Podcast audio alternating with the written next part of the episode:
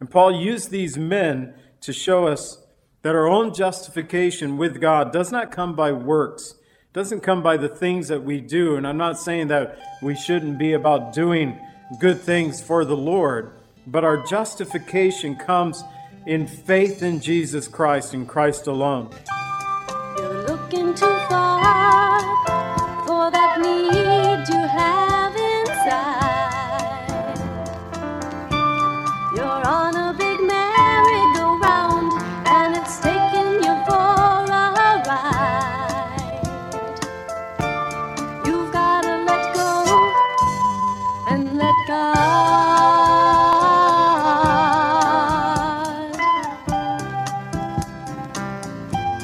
Welcome to the Cleansing Word. We invite you to stay with us as Pastor John Pennell of Calvary Chapel Lake Villa takes us through a verse by verse study from God's Word. Each Monday through Friday, we'll be airing messages to encourage you in your faith that you might grow in the knowledge of our Lord and Savior, Jesus Christ. I hope that you enjoy this broadcast, and I'll return at the close of this teaching to give you more information about our church and how you can obtain a copy of this message. Now, here's Pastor John with today's message from God's Word. do in your life. We can get rid of pain and get rid of strife. All you've gotta do is let go and let God. Today we are in Romans chapter 5. We're going to look at verses 1 through 11. Having been justified, we're going to discover, and I, I tried to work the points of our message, having been justified. We're going to see in verses 1 and 2, we have been justified. Verses 3 through 5, because of God's love. Verses 6 through 8, Christ died for us. And 9 through 11, we have been reconciled. I'll go ahead and read the first two verses to open up our teaching. Romans 5 1 and 2 says, Therefore, having been justified by faith, we have peace with God through our Lord Jesus Christ, through whom also we have access by faith into this grace in which we stand and rejoice in hope of the glory of God. And Father, we pray that you would be with us now, Lord, as we look into your word. I pray, Father, that you would help us to understand the great benefits of the salvation that you have afforded us through the work of Jesus upon the cross. Help us, Lord, if we are in a place where we are not standing in peace today, Lord, that you would help us to realize that it is a position that you have given us, a place that you have given us. Lord, that you would give us peace.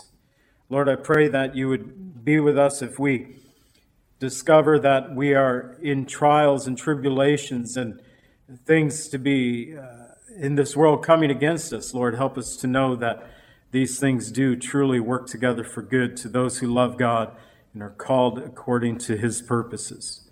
So bless us, Lord, we pray, as we look into your word. In the name of Jesus, amen. We have been justified and we have peace. Verse 1 Therefore, having been justified by faith, we have peace with God through our Lord Jesus Christ. Therefore, having been justified, the therefore takes us back. It takes us back to all that has preceded chapter 5, and we can take it all the way back there in chapters 1 through 3, where Paul used, I've quoted the last few messages, Paul using 1,873 words to show that whether a person is a Jew or Gentile, that all have sinned and fall short of the glory of God, but that also God has made a way of righteousness, not through the keeping of the law, which condemns us, but through faith in Him who has fulfilled the law, faith in Jesus Christ, the one who has completely fulfilled the law of God. In chapter 4, Paul used two examples, that of Abraham and David, to show that they were accounted righteous apart from keeping the law, apart from being circumcised, although uh, David attempted to keep the law. David was circumcised, Abraham was circumcised, but their being accounted righteous was uh, apart from all these things. Their being accounted righteous came by faith in God. Abraham being justified by faith some 430 years before the law was ever given, and David being justified by faith coming some 450 years after the law was given. And Paul used these men to show us that our own justification with God does not come by works, doesn't come by the things that we do. And I'm not saying that we shouldn't be about doing good things for the Lord, but our justification comes in faith in Jesus Christ and Christ alone. Since we have been justified, so he begins, we now have peace with God. A couple of weeks ago, I taught and picked up verses 1 and 2 just to close out chapter 4 and did a little tease, I guess, of chapter 5. And I had said a couple of weeks ago that what spoke to me the most from that teaching was this uh, Greek word for peace here that speaks about we have peace with God. It is not talking about that we have a relational peace with God or an attitude of peace with God. It actually speaks about the state in which we stand. We stand in peace with God. And that really blessed my heart. It's actually a Greek word that's opposite of the word war. We're not at war with God, we are at peace. But here's the thing when you have a peace treaty with warring nations, it, anything could set off another war again. And it, it's not a peace treaty that we have with God. Because of the work of Jesus Christ, because we have been justified, we have peace. We stand in peace. And we need not to worry about that ever again. We stand in peace. Jesus promised in John 14 27, Peace I leave with you, my peace I give to you. Not as the world gives, do I give. Let not your heart be troubled, neither let it be afraid. Not as the world gives. The world gives, many times they give and they take away. But with the Lord Jesus, He gives peace, not as the world gives. He gives peace that He would never take away from us. A believer, it tells us in the Bible Knowledge Commentary, a believer is not responsible for having peace in the sense of making it, but in the sense of enjoying it.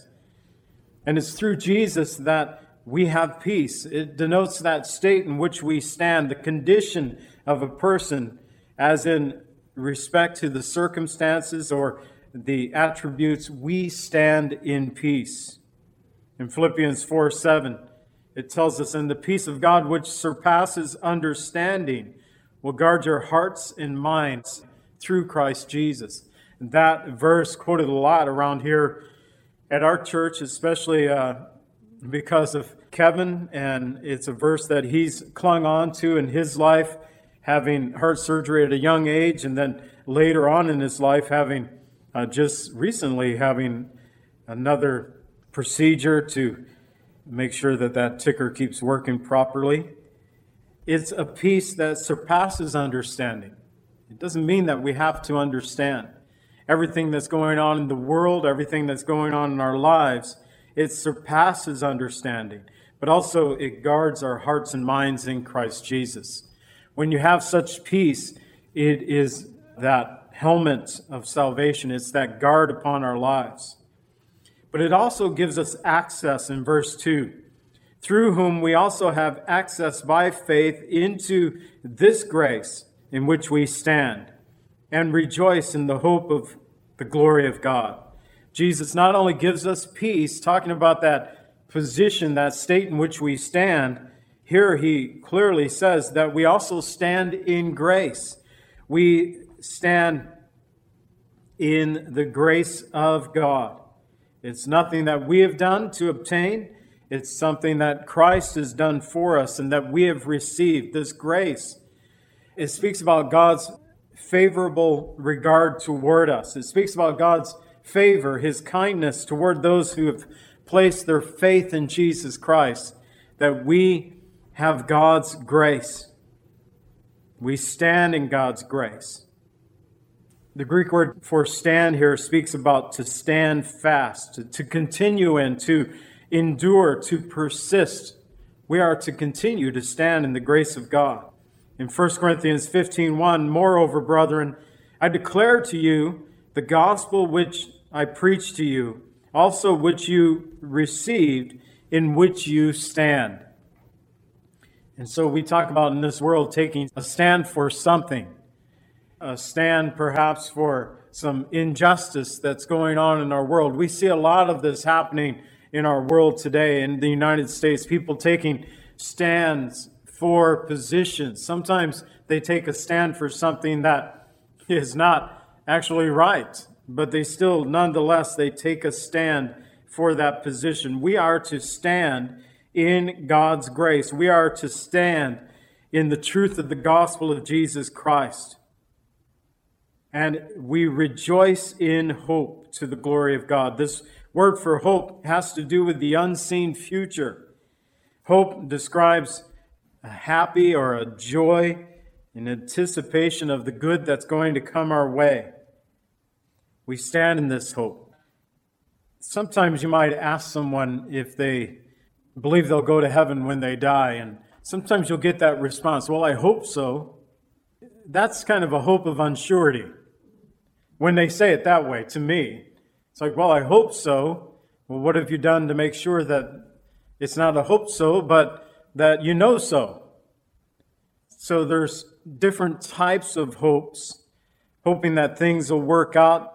Well, this is a hope in which we are to stand in, the hope of God's glory. In 1 Peter 1 3, it says, Blessed be the God and Father of our Lord Jesus Christ, who according to his abundant mercy has begotten us again to a living hope through the resurrection of Jesus Christ from the dead. It is a living hope. And our justification not only saves us, but gives us peace, grace, and hope in God because God loves us. In verses 3 through 5, I'll read the context for you. It says, And not only that, we also glory in tribulations, knowing that tribulation produces perseverance, and perseverance, character, and character, hope. Now, hope does not disappoint because the love of God is being poured out in our hearts by the Holy Spirit who was given to us.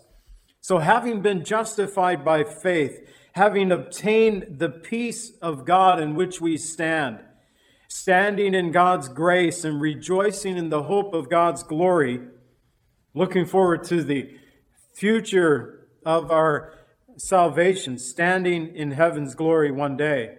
With all these wonderful advantages of salvation, Paul reveals more benefits that come into our lives in the here and now. And as I said, over the next uh, few teachings, we'll discover in chapters 5 and 6, especially, that Paul will deal with the position that we have in Christ Jesus, but also the practical side of our sanctification.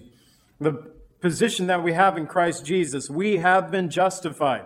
That is a position that we have. Paul isn't saying that we will be justified. We have been justified. It's a position that we have in Jesus Christ. But the practical side of things that gets into it here in verse 3, not only that, he says, we glory in tribulations. How many people do that? Glory in trial and struggle. We glory in tribulation, and it's a Greek word that refers to pressure a word that could be translated as to crush or to press in.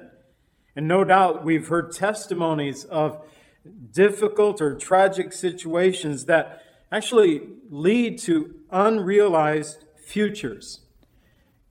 I know of testimony of individuals because of the difficult circumstances of their lives that they are now walking with Christ. We had a man here on Wednesday night and because of a work injury and being sidelined and unable to do the work that he used to do, there was a point in being sidelined because of the work injury.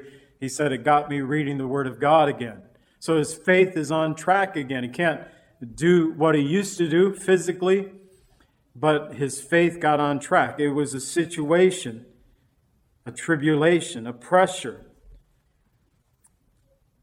Hurricane Katrina, one of the deadliest storms to hit the U.S., killed nearly 2,000 people, left 85% of New Orleans underwater, and the aftermath of that flooding ruined the city, and it was about $80 billion in damages. There was a great homeless crisis, and there was also a boost in children's health.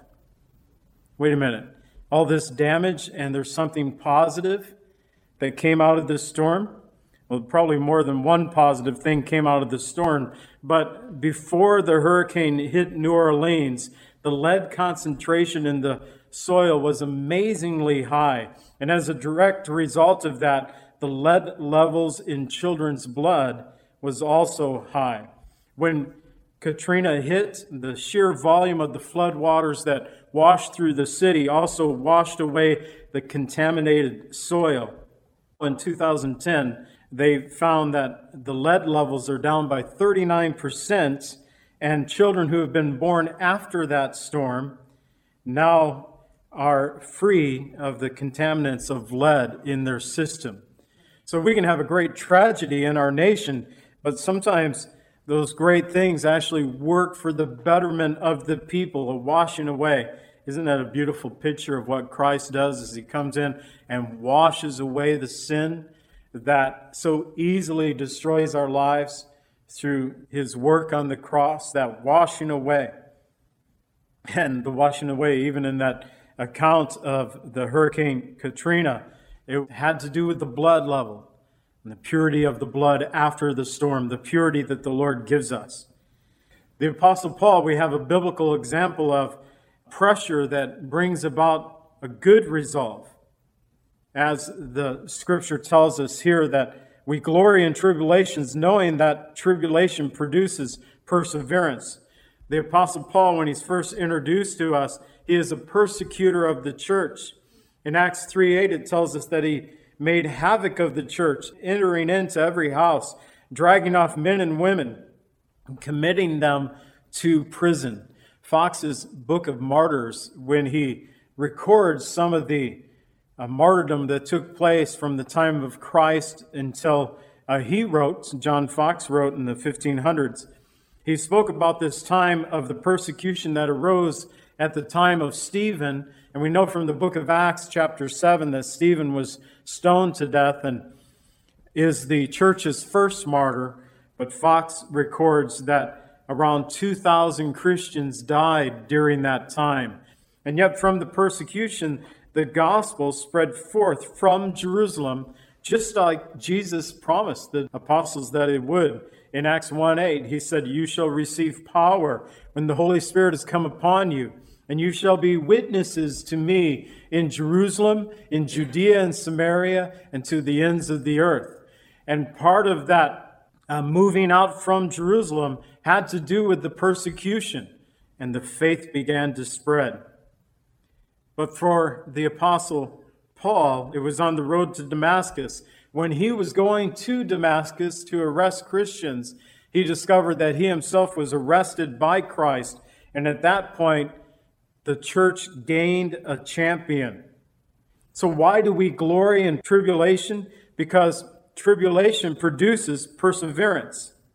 James would say in James 1, verses 2 and 3 my brethren, count it all joy when you fall into various trials, knowing that the testing of your faith produces patience.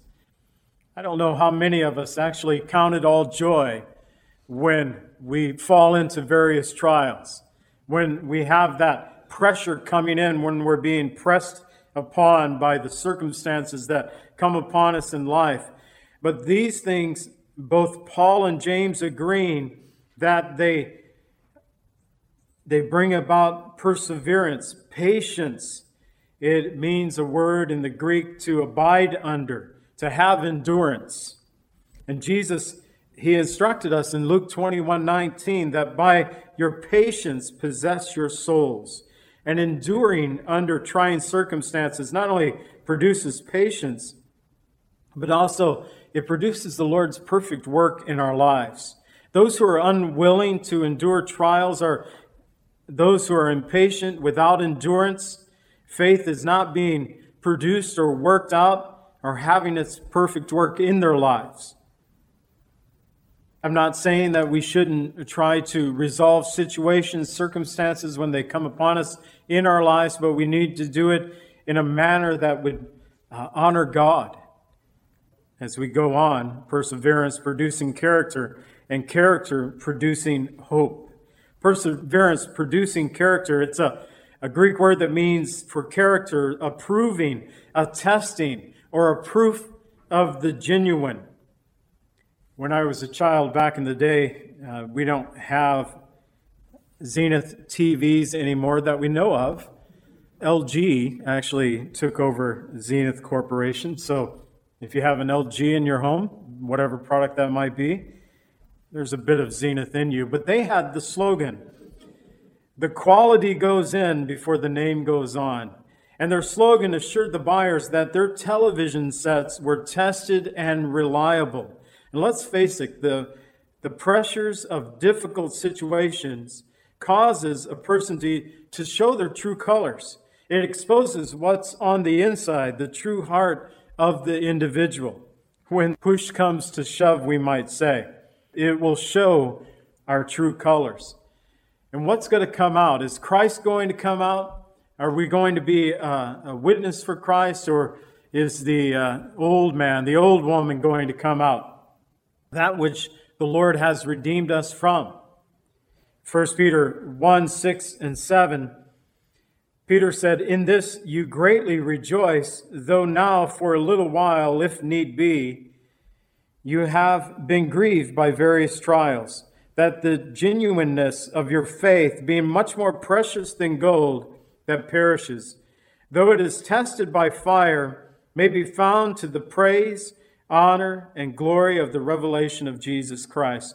Though it is tested by fire, we have that famed account in the book of Daniel of Daniel and the lion's den being tested because of the position, his faith in which he stood. We have now in the United States, and there are groups coming against the church. And one of the ways that they are coming against the church is, is not going against necessarily at first the organized religion of the church, the corporate side of it, the big buildings, the big church. They're going after individuals within the church, Christian bakers or photographers, that's a big hit, or people who work in the wedding industry.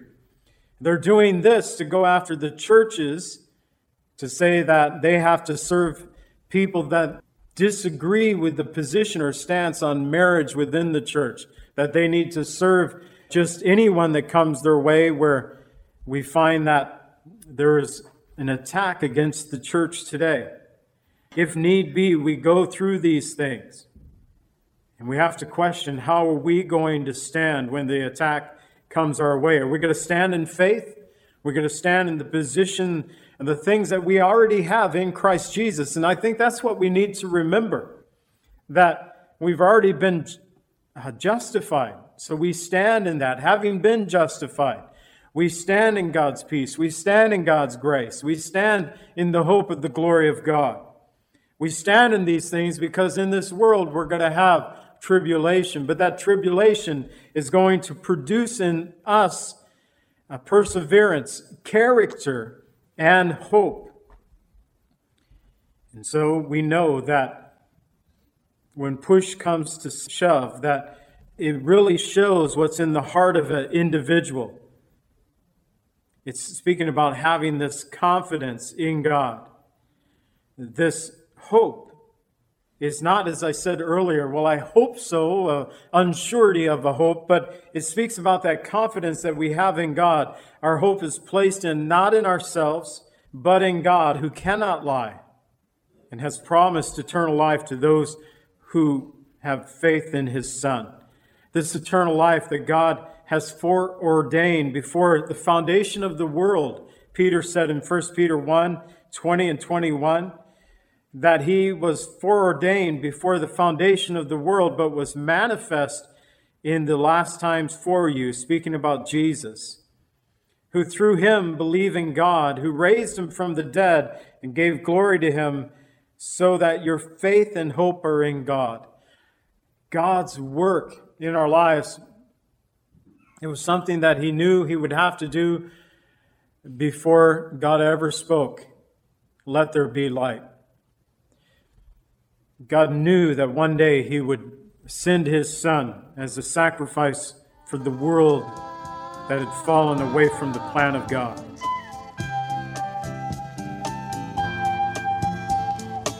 Calvary Chapel is a fellowship of believers in the Lordship of Jesus Christ. Our greatest desire is to know Christ and to be conformed into his image by the power of his Holy Spirit. If you would like more information about Calvary Chapel, or if you would like a copy of today's message, please contact us at 847 265 0646. That's 847 265 0646.